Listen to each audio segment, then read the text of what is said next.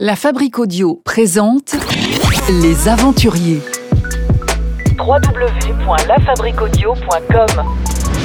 Vous souhaitez devenir sponsor de ce podcast? Contact à lafabriquaudio.com. Oui, salut tout le monde, merci de nous rejoindre. Le podcast Les Aventuriers, un podcast effectivement de la Fabrique Audio. Vous retrouvez l'ensemble des, podcasts de la Fabrique Audio sur le www.lafabriqueaudio.com.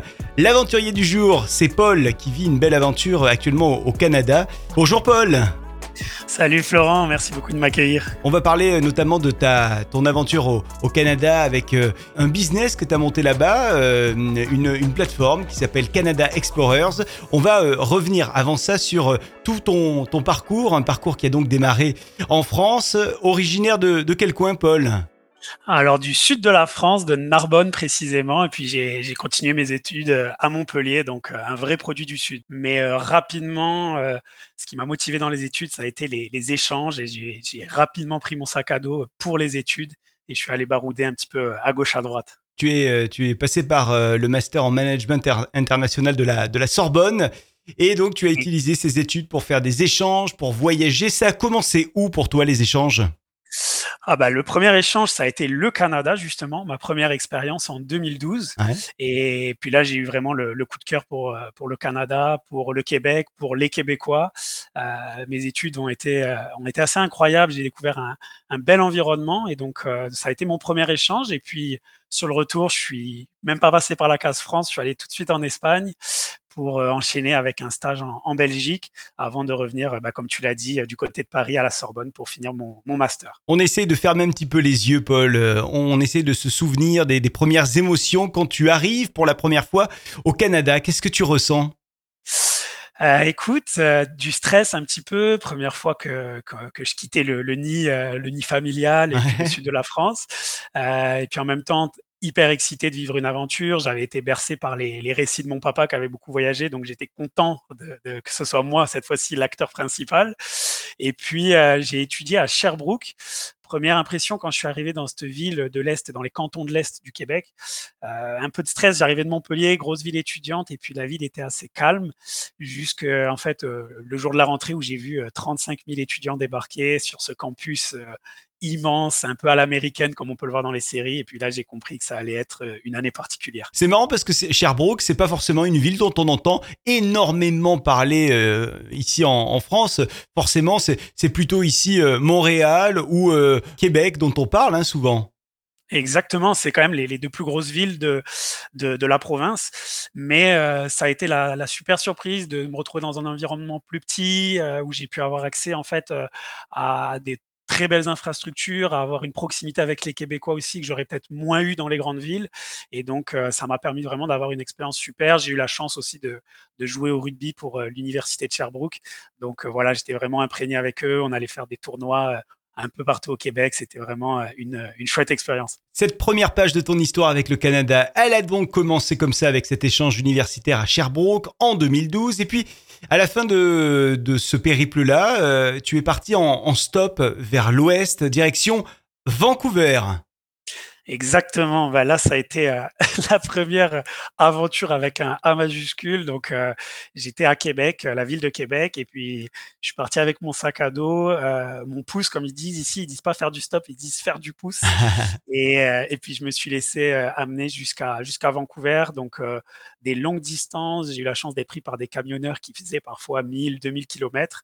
Je suis traversé les, grandes plaines du centre du Canada jusqu'à arriver aux, fameuses rocheuses, euh, le, fabuleux, le fabuleux euh, parc de Banff, euh, où j'ai pu découvrir voilà ces paysages somptueux qu'on peut avoir du Québec, donc les lacs, les montagnes, et jusqu'à Vancouver et l'île de Vancouver où j'arrivais du côté de l'océan Pacifique que je voyais pour la première fois. Là, on est à quelle époque de l'année? Euh, du coup, c'était l'année de, c'était l'année euh, d'études 2012-2013, donc je devais être à peu près au mois de mai, mai où il faisait encore un peu froid, je me rappelle, mais euh, j'arrivais vraiment sur la fin de l'hiver. Donc euh, à Vancouver, à cette période-là de l'année, c'était assez euh, assez incroyable parce que je pouvais me baigner euh, le matin, puis euh, l'après-midi, je pouvais prendre euh, la voiture et faire euh, une demi-heure de route pour me retrouver dans la neige. Donc il y avait quand même cette sensation un peu d'être euh, entre deux saisons, mais vraiment d'arriver vers l'été. Avant d'y arriver à Vancouver, euh, comment t'avais imaginé cette ville? Parce que c'est une ville dont on entend un petit peu parler, notamment euh, via le cinéma ou les séries. Il y a pas mal de, tournages de séries qui s'y font. Je pense à X-Files notamment. Est-ce que c'était les images que tu en avais par, la, par la télévision, par, la, par les séries et, les films? Ou est-ce que tu avais pris le temps de regarder un petit peu à quoi correspondait la vie là-bas, à Vancouver? J'avais regardé un petit peu, puis j'ai eu la, la chance, peut-être que certains, certains expatriés ou même euh, personnes qui aiment le voyage connaissent. J'ai découvert la ville aussi avec euh, Couchsurfing, Ouais. ce site qui permet d'aller dormir chez des gens qui sont des locaux. Donc c'est surtout grâce à eux que j'ai découvert cette ville et j'ai découvert un endroit en fait où la nature euh, côtoie la ville au quotidien. L'eau est partout. Comme je disais, en 20 minutes, on se retrouve dans les montagnes. On peut faire du canot en bas de chez soi. Donc c'était assez assez incroyable. Moi, au-delà du fait que j'ai découvert effectivement ce côté où il y avait euh, toutes ces, ces grands tournages de films et de séries, Mm. j'avais en tête d'aller sur l'île de Vancouver pour faire du surf parce que j'adore le surf depuis euh, longtemps. Et, euh, et puis euh, je savais qu'il y avait un spot de surf à Tofino mythique et donc c'était ça moi mon objectif, c'était d'aller surfer sur ces petites vagues sur l'île de Vancouver. Du coup, les rencontres, qui as-tu rencontré là-bas? Comment ça s'est comment ça s'est opéré la magie? Alors, euh, c'était euh, une sacrée expérience parce que mes premières rencontres qui seront gravées à vie, ce sera ces fameux camionneurs qui, euh, qui m'ont permis de traverser le Canada, avec qui j'avais du mal à communiquer parce que mon anglais était vraiment approximatif. Et après, ça a été les coach surfeurs qui, eux, m'ont ouvert leur maison, ont partagé leur voiture, leur repas, leur, leur chambre, enfin pour que je puisse dormir et confortablement. Et donc là, j'ai vraiment pris un coup en me disant que voilà, il y avait du bon dans l'humain, les gens étaient accueillants, les Canadiens étaient euh, fiers de faire découvrir euh, leur patrimoine, leur histoire. Et donc c'est vraiment ces personnes-là que j'ai découvert en premier. Et après aussi les gens voilà qu'on croise au quotidien dans la rue, qui sont hyper avenants avec cette culture anglo-saxonne. Quand ils voient que vous êtes perdu, ils viennent vous aider. Donc euh, non, ça a été une, belle surprise. Vancouver, ce n'était que le début de l'aventure parce que je crois que ensuite tu, tu as continué un petit peu hein. C'est ça. Ouais, écoute, euh, je me suis dit, euh, on va pas s'arrêter en si bon chemin. Donc, euh, j'ai descendu la côte euh, jusqu'en Californie. Donc voilà, là, j'ai pris des bus. vraiment, je prenais les moyens de transport entre guillemets les moins chers. J'étais quand même étudiant. Et puis, je continuais mon coach surfing. J'ai découvert les parcs nationaux.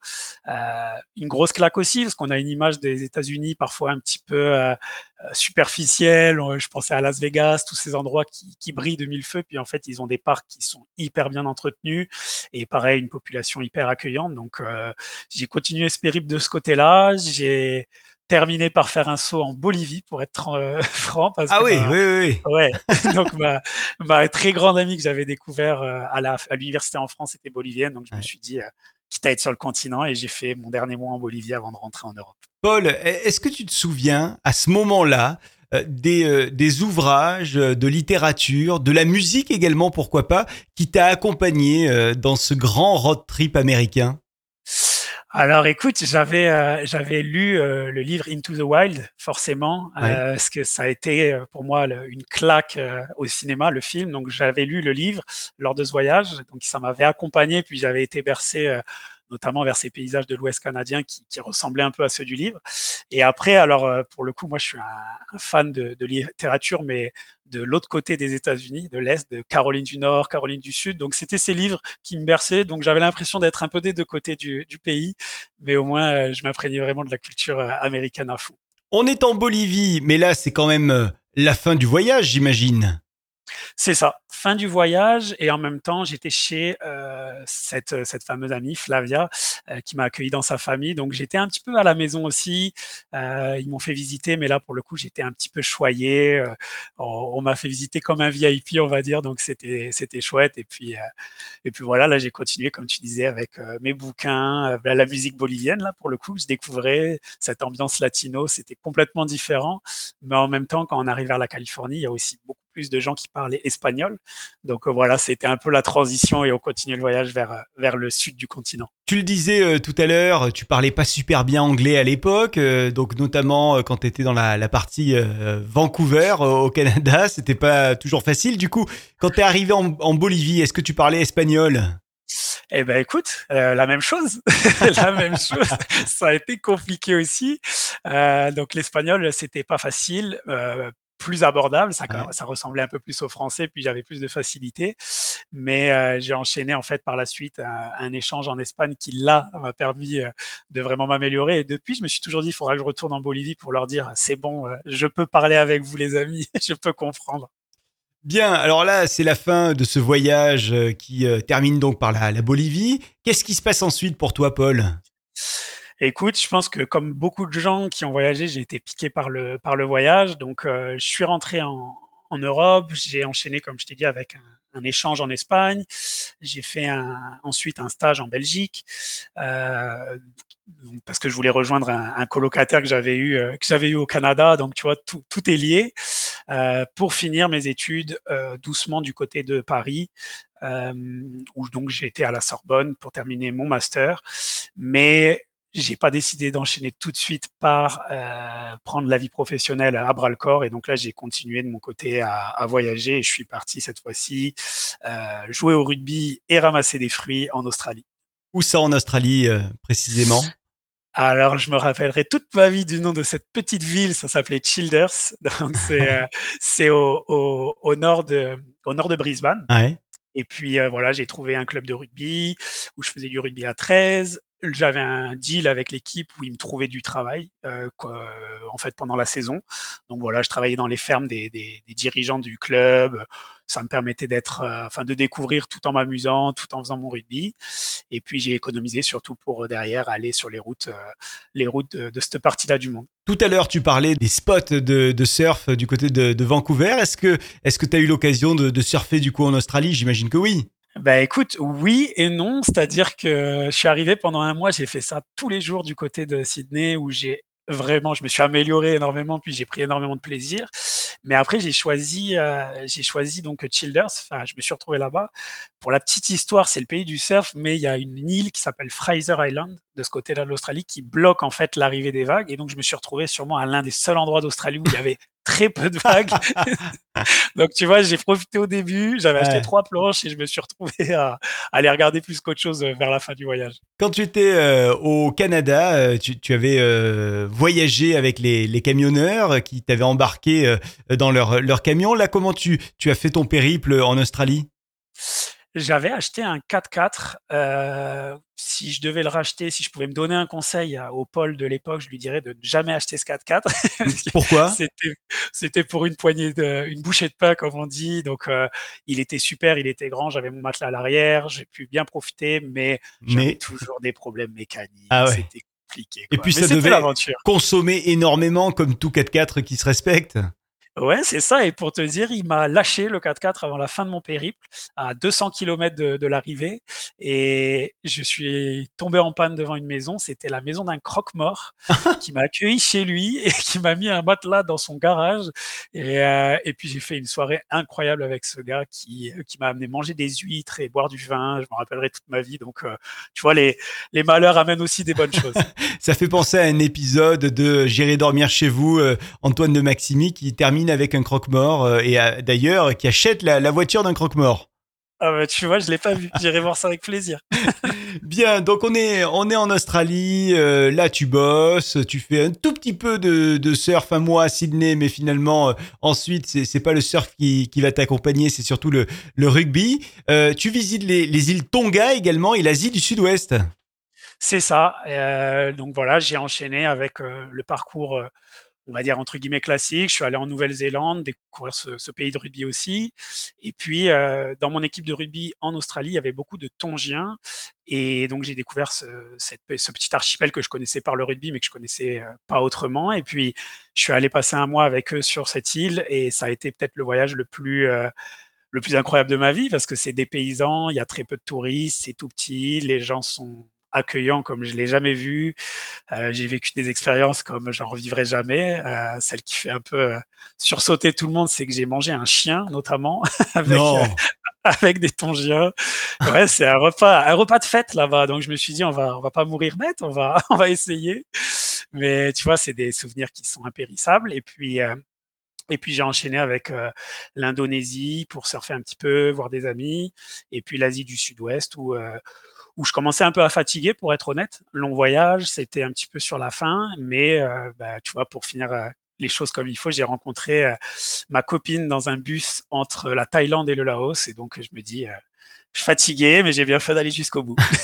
tu parles de la fatigue euh, dans un voyage, dans un long voyage. C'est quoi qui, finit par être fatigant quand on est, euh, on est parti de chez soi euh, et, bah, qu'on voyage, qu'on voyage et, qu'on ne s'arrête plus? Parce que ça doit être quand même grisant de, de, de, découvrir des nouveaux paysages, de découvrir un nouvel environnement, de rencontrer de nouvelles personnes. Alors finalement, au fond, qu'est-ce qui, qu'est-ce qui est fatigant? Bah, Déjà, j'ai envie de dire de, vivre dans son sac à dos, c'est quand même quelque chose. On a peu d'affaires, euh, c'est rustique, euh, il faut porter son sac tous les jours, mais c'est surtout, euh, je dirais, la fatigue émotionnelle, celle d'être loin de ses proches, de vivre complètement dans un dans une dans d'autres horaires, avec les décalages horaires, on n'est plus du tout aligné, on rate des moments qui sont chouettes.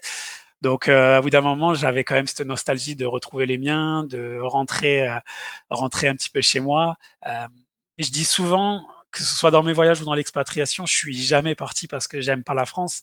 Euh, J'adore la France, mais je suis parti parce que je voulais découvrir, euh, je voulais découvrir le monde. Et donc la France et ma famille et tout ce que j'aime finit par me manquer au bout d'un moment dans ces voyages. D'après toi, euh, Paul, d'où elle vient cette envie de découvrir le monde D'où elle vient cette envie de, de voyager?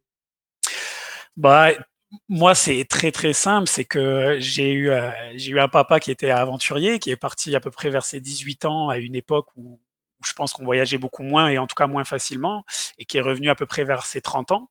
Donc il est vraiment parti de, de longues années, de longs mois, même s'il faisait des, des, retours en France de temps en temps.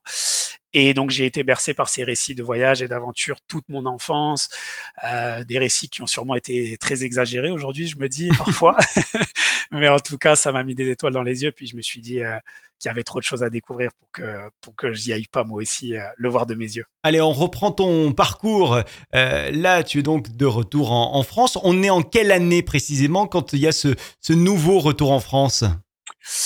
Alors, euh, oula, tu vois, tu me les années, je suis jamais été très bon. Donc là, j'ai 31 ans et je suis revenu, j'avais 25 ans. Ok. Euh, je venais d'avoir 25 ans, donc il y a 6 ans. Allez, on va dire que c'était en 2016, à peu près. C'est ça, c'est ça, c'est bon, ça, c'est ça. Rentré en France, donc tu continues ton petit bonhomme de chemin entre ta carrière dans l'agroalimentaire parce que c'est c'est là euh, que, que tu atterris finalement après tes après tes études. C'est ça. J'ai, euh, je me suis dit à un moment donné, il va falloir quand même euh, travailler. Euh, ça va être important de le faire. Et donc, j'ai eu la chance de travailler dans le sud de la France, à côté de chez moi, commencer par un stage. J'ai repris un stage chez Royal Canin, où j'ai rencontré des gens extraordinaires, où j'ai voyagé différemment en fait à travers bah, le début d'une carrière professionnelle où j'ai appris plein de choses. Et donc, j'ai continué à travailler dans l'agroalimentaire, c'est-à-dire qu'à la suite de ce stage, j'ai travaillé, j'ai rejoint la, la filière du chocolat euh, qui appartient au groupe Mars et où là j'allais vendre en région parisienne euh, à des gros faiseurs. J'étais compte clé régional, j'allais vendre euh, des barres de chocolat, des Twix, des sneakers, des M&M's. Donc c'était chouette aussi. C'était c'était joyeux à vendre en tout cas. Et, pardon de te le dire, Paul, mais quelqu'un qui a mangé du chien, il peut quand même bosser à Royal Canin? J'ai évité de le dire lors de l'entretien. ça n'a pas été la première chose que j'ai dit, mais j'ai fini par leur dire. On m'a un peu regardé avec des yeux, des yeux ronds, mais bon, ils s'y sont faits. Ils ont compris que je leur ferai plus. Quand on bosse pour Royal Canin, quand on bosse pour euh, Mars, même si on se dit que ça repart, j'imagine qu'on a envie nous-mêmes de repartir en, voyage parce qu'il y a, un, vrai grand écart entre cette vie professionnelle, je dirais. Euh, euh, pardonne-moi l'expression, mais assez euh, capitaliste hein, finalement. Royal Canin, Mars, ce sont des, euh, des, des, des, grosses industries. Et puis le, le voyage avec euh, le sac à dos, les petites affaires, quelques, quelques affaires à peine. C'est vraiment un grand, grand, grand écart. Exactement, mais écoute, tu vois, tu mets le, doigt sur, sur moi aussi, mes névroses et mes contradictions, où à des moments je me dis, je vais aller aussi un peu vers là, un peu vers ici, mais mais effectivement, c'est des, des, grands écarts. Pour être tout à fait honnête, euh, quand j'ai été à Paris, j'ai adoré vivre à Paris, j'ai adoré cette nouvelle vie, j'ai adoré ma carrière et puis avec les gens avec qui je travaillais. Euh, et puis ça a été euh, ma copine qui est elle aussi une une une, aventurière, une voyageuse et puis quelqu'un qui avait vécu à l'étranger, une expatriée. Donc c'est elle qui m'a un peu plus, on va dire, remis le petit coup de pied aux fesses en me disant allez viens, on va refaire une aventure ensemble cette fois-ci. Et vu que j'avais toujours cet amour pour le Canada, cette envie d'y retourner, ma copine avait vécu à New York, c'était pas trop loin non plus. On s'est dit euh, retournons-y, mais cette fois-ci pour euh, une aventure euh, bah, professionnelle et continuer l'aventure professionnelle. Donc là, on est en 2019. C'est ça. C'est ça. Je vais te faire confiance pour les dates. et alors, c'est direction quelle ville?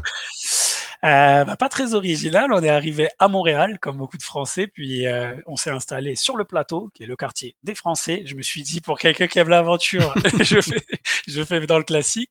Mais on a trouvé un, un environnement qui nous plaisait, un appartement qui, qui était un endroit qui, qui, nous avait beaucoup plu. Et donc voilà, on s'est retrouvé à Montréal. Allez, à nouveau, on va fermer les yeux, Paul. Raconte-nous la vie d'un Montréalais. Raconte-nous euh, la vie que quand tu arrives là-bas avec ta copine euh, à Montréal en 2019 donc, la, vie qui est la tienne dans cette ville eh ben, écoute, je commence à chercher un, travail. Euh, ça a été euh, bah, la chouette découverte de découvrir que, que enfin, le, plaisir de découvrir plutôt euh, que trouver un travail, c'est beaucoup plus facile au Canada. donc, j'ai trouvé assez rapidement. C'est un marché de l'emploi dynamique. Et donc là, je me suis retrouvé à, à découvrir cette ville qui est très, très française, très, très européenne et qui en même temps euh, garde beaucoup, beaucoup d'empreintes anglo-saxonnes. Euh, j'ai rencontré mes premiers amis au travail québécois, j'ai appris euh, les expressions, j'ai commencé à, à vivre des, des, sacrés bons moments avec eux et à découvrir justement ces gens qui sont imprégnés de cette double culture, cette ville qui est, j'aime bien dire qu'elle est schizophrène entre des étés très chauds, très froids, enfin des hivers très froids pour le coup, euh, cette, cette, ville où on peut parler anglais français dans une même phrase.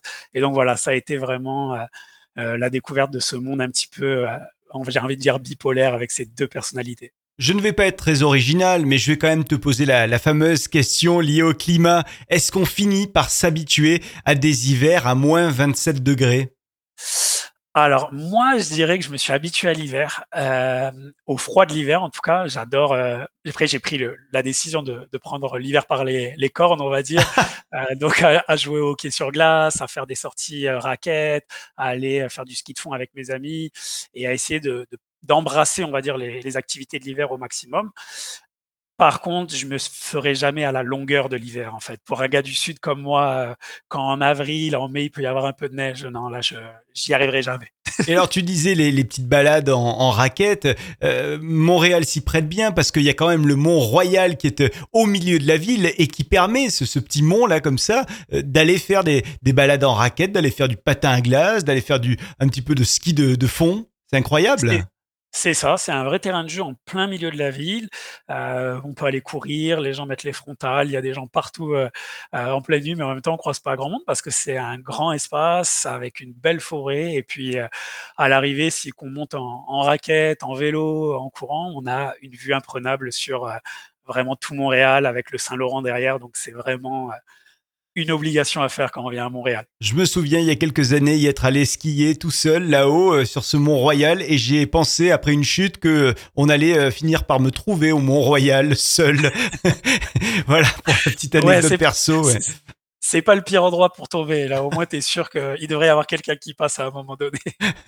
Donc, un deuxième atterrissage au Canada en 2019. La vie démarre bien. Et puis surtout, là, c'est quand même euh, un projet professionnel euh, perso qui arrive dans ta vie, celui de, Canada Explorers. Tu décides de lancer Canada Explorers, cette, cette plateforme. Raconte-nous ce que c'est que, que ce Canada Explorers qui, qui t'a permis de lier ta passion de l'expatriation avec une, une profession. Eh ben écoute, c'est ex exactement ça. J'avais quand même en tête depuis un moment le, le d'avoir un projet entrepreneurial. Je savais pas trop lequel ni comment, mais je savais que ça pouvait être aussi euh, un voyage en soi en fait. Et je me suis dit un jour, mais j'ai une vraie expertise sur bah, ces voyages, sur ces expatriations, sur le Canada, sur comment venir, comment s'installer. Je commençais à avoir des contacts et surtout j'ai rencontré la bonne personne, c'est-à-dire que j'ai rencontré un autre grand voyageur, un grand expatrié, c'est-à-dire Bastien Planchat, qui est mon partenaire et qui partait en voyage de son côté. Le Covid l'a, lui a vite rattrapé, enfin l'a vite rattrapé par le col en lui disant ça sera pas, ça sera pas cette année le voyage et donc il m'a dit let's go, je crois que les étoiles sont alignées, on peut lancer ça tous les deux. Et donc, on s'est dit, on allait euh, mutualiser bah, nos connaissances, nos contacts, et on a créé vraiment tout un programme pour accompagner les gens dans leur projet de venir s'installer au Canada, au Québec, mais pas que, aussi dans les provinces anglophones. Là, je vais te demander, Paul, de mettre ta casquette de businessman et de faire un pitch, de nous faire un pitch en, quelques instants de Canada Explorers. Écoute, c'est un programme qu'on a imaginé euh, pour accompagner les gens de A à Z. C'est-à-dire qu'on on a imaginé quelqu'un dans son canapé qui se dit pourquoi pas le Canada jusqu'au jour où il va aller acheter euh, un chalet au bord d'un lac. Et donc pour ça, on a travaillé pendant un an où on a créé vraiment toute une formation étape par étape par tout, euh, toutes les étapes justement par lesquelles vont passer euh, les futurs expatriés au Canada. On a créé une boîte à outils avec euh, des CV au format immigration, au format pour chercher un emploi, avec des témoignages d'expatriés, des tableaux comparatifs pour les assurances, etc., etc. Et surtout, on a créé un gros maillage de partenaires, c'est-à-dire qu'aujourd'hui, on travaille avec Nicolas, notre recruteur, on travaille avec Paul Vigneron, maître Paul Vigneron, qui est l'avocat en immigration, qui va accompagner les gens dans, dans leur projet. On travaille avec une banque, la Banque Desjardins, qui est la plus, la banque la plus, la plus réputée au Québec. On travaille avec des assurances comme Chapka Assurance, qui est notre partenaire depuis le début etc., etc. On a Steve qui est coach en, expatriation. On a également aussi des courtiers hypothécaires. Enfin, vraiment, on a essayé d'avoir les bons contacts et les bons outils pour toutes les personnes à n'importe quelles étapes où ils seront dans leur projet d'expatriation. Et pour, euh, bah, pour conclure, en fait, le, le plus important en fait aujourd'hui, c'est qu'on a créé une communauté.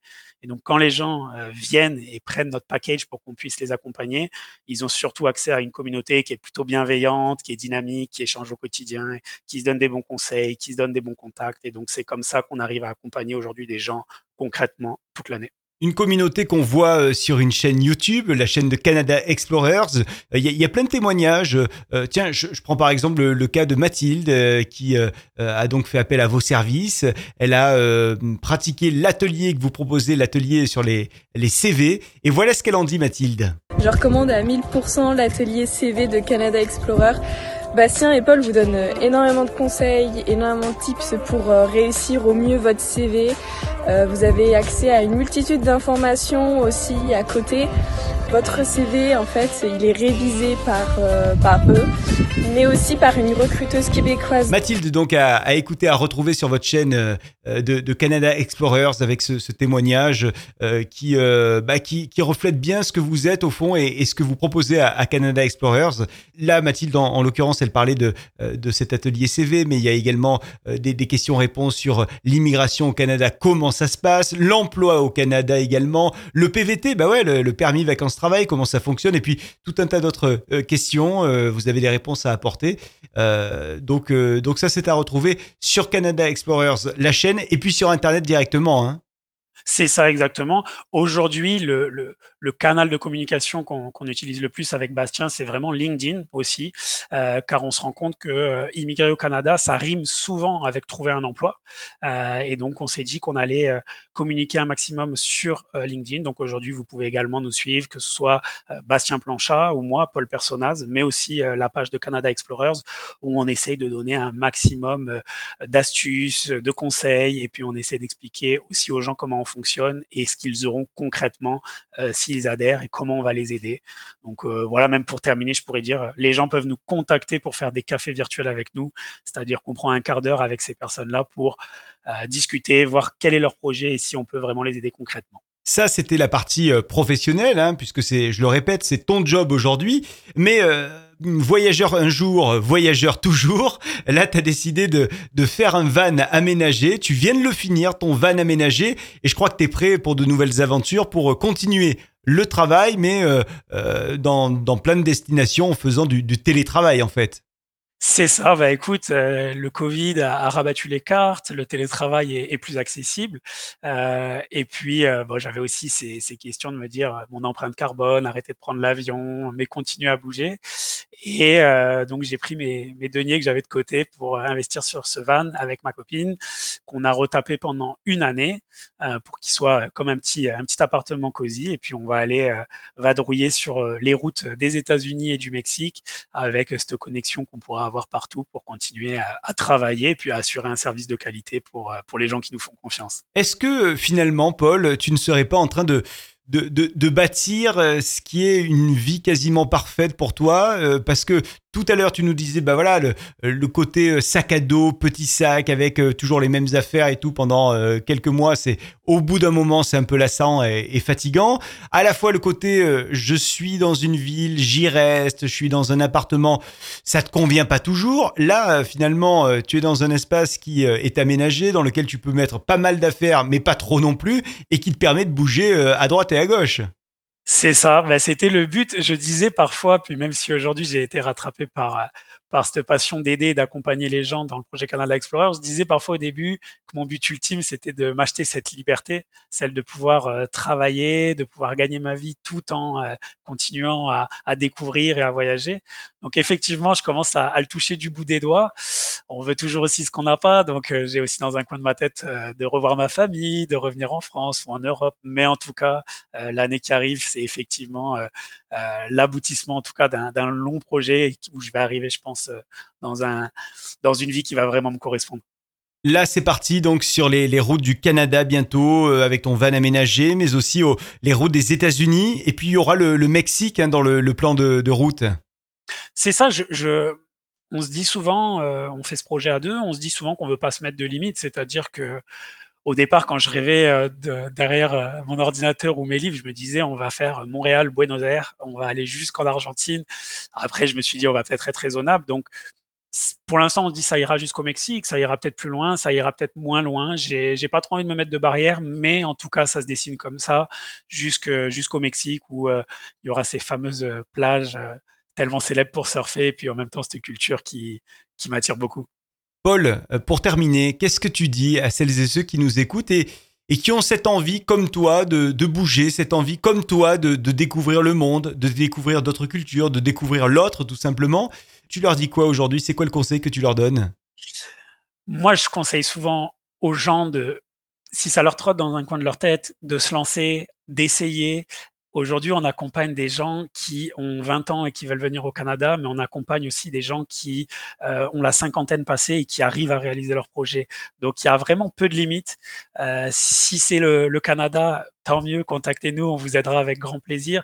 Mais si c'est ailleurs, c'est pareil. Euh, Allez-y parce que même les gens, et ça arrive avec qui c'est pas forcément une bonne expérience ou ça se passe pas comme ils le voudraient, ils ont jamais de regrets. Ils ont toujours appris, ils ont toujours découvert et ils en reviennent toujours grandis. Donc, il faut y aller, il faut se lancer. Parfois, la vie, c'est vrai que c'est facile de le dire comme ça, mais s'il y a vraiment un créneau, faut faut pas hésiter. C'est Canada Explorers pour aller te retrouver euh, euh, sur euh, eh bien ce, cette application qui, permet euh, de connaître un maximum de choses avant de, de s'implanter au Canada. Canada Explorers. On va mettre évidemment le, lien sur les, notes, les commentaires de ce, podcast, quelle que soit la- l'application par laquelle vous nous écoutez. N'hésitez pas à aller lire un petit peu le texte qu'on va laisser. Et puis euh, tu, tu citais également euh, LinkedIn sur lesquels tu es euh, souvent. C'est donc Paul Personnaz hein, pour, pour te retrouver avec un Z. ça. Paul Personnaz. Et, et puis j'ajouterai aussi Bastien Planchat, P-L-A-N-C-H-A-T. Euh, il faut pas hésiter non plus. Il, il- il partage pardon beaucoup de contenu hyper intéressant. Il est, il est hyper, hyper réactif. Donc même si vous écrivez à Bastien ou à moi-même, vous aurez une réponse. Allez, je vais pas dire dans la journée, mais dans les deux jours. Preuve que avec Paul, la vie est un long voyage. Merci d'avoir été avec nous aujourd'hui dans Les Aventuriers, Paul. Et puis, euh, bonne route à toi et, et à très bientôt. Donne-nous de tes nouvelles dans ce podcast des Aventuriers. Avec grand plaisir. Merci de m'avoir euh, reçu, Florent. Et puis c'était, tu vois, une nouvelle aventure de, de faire un podcast avec toi.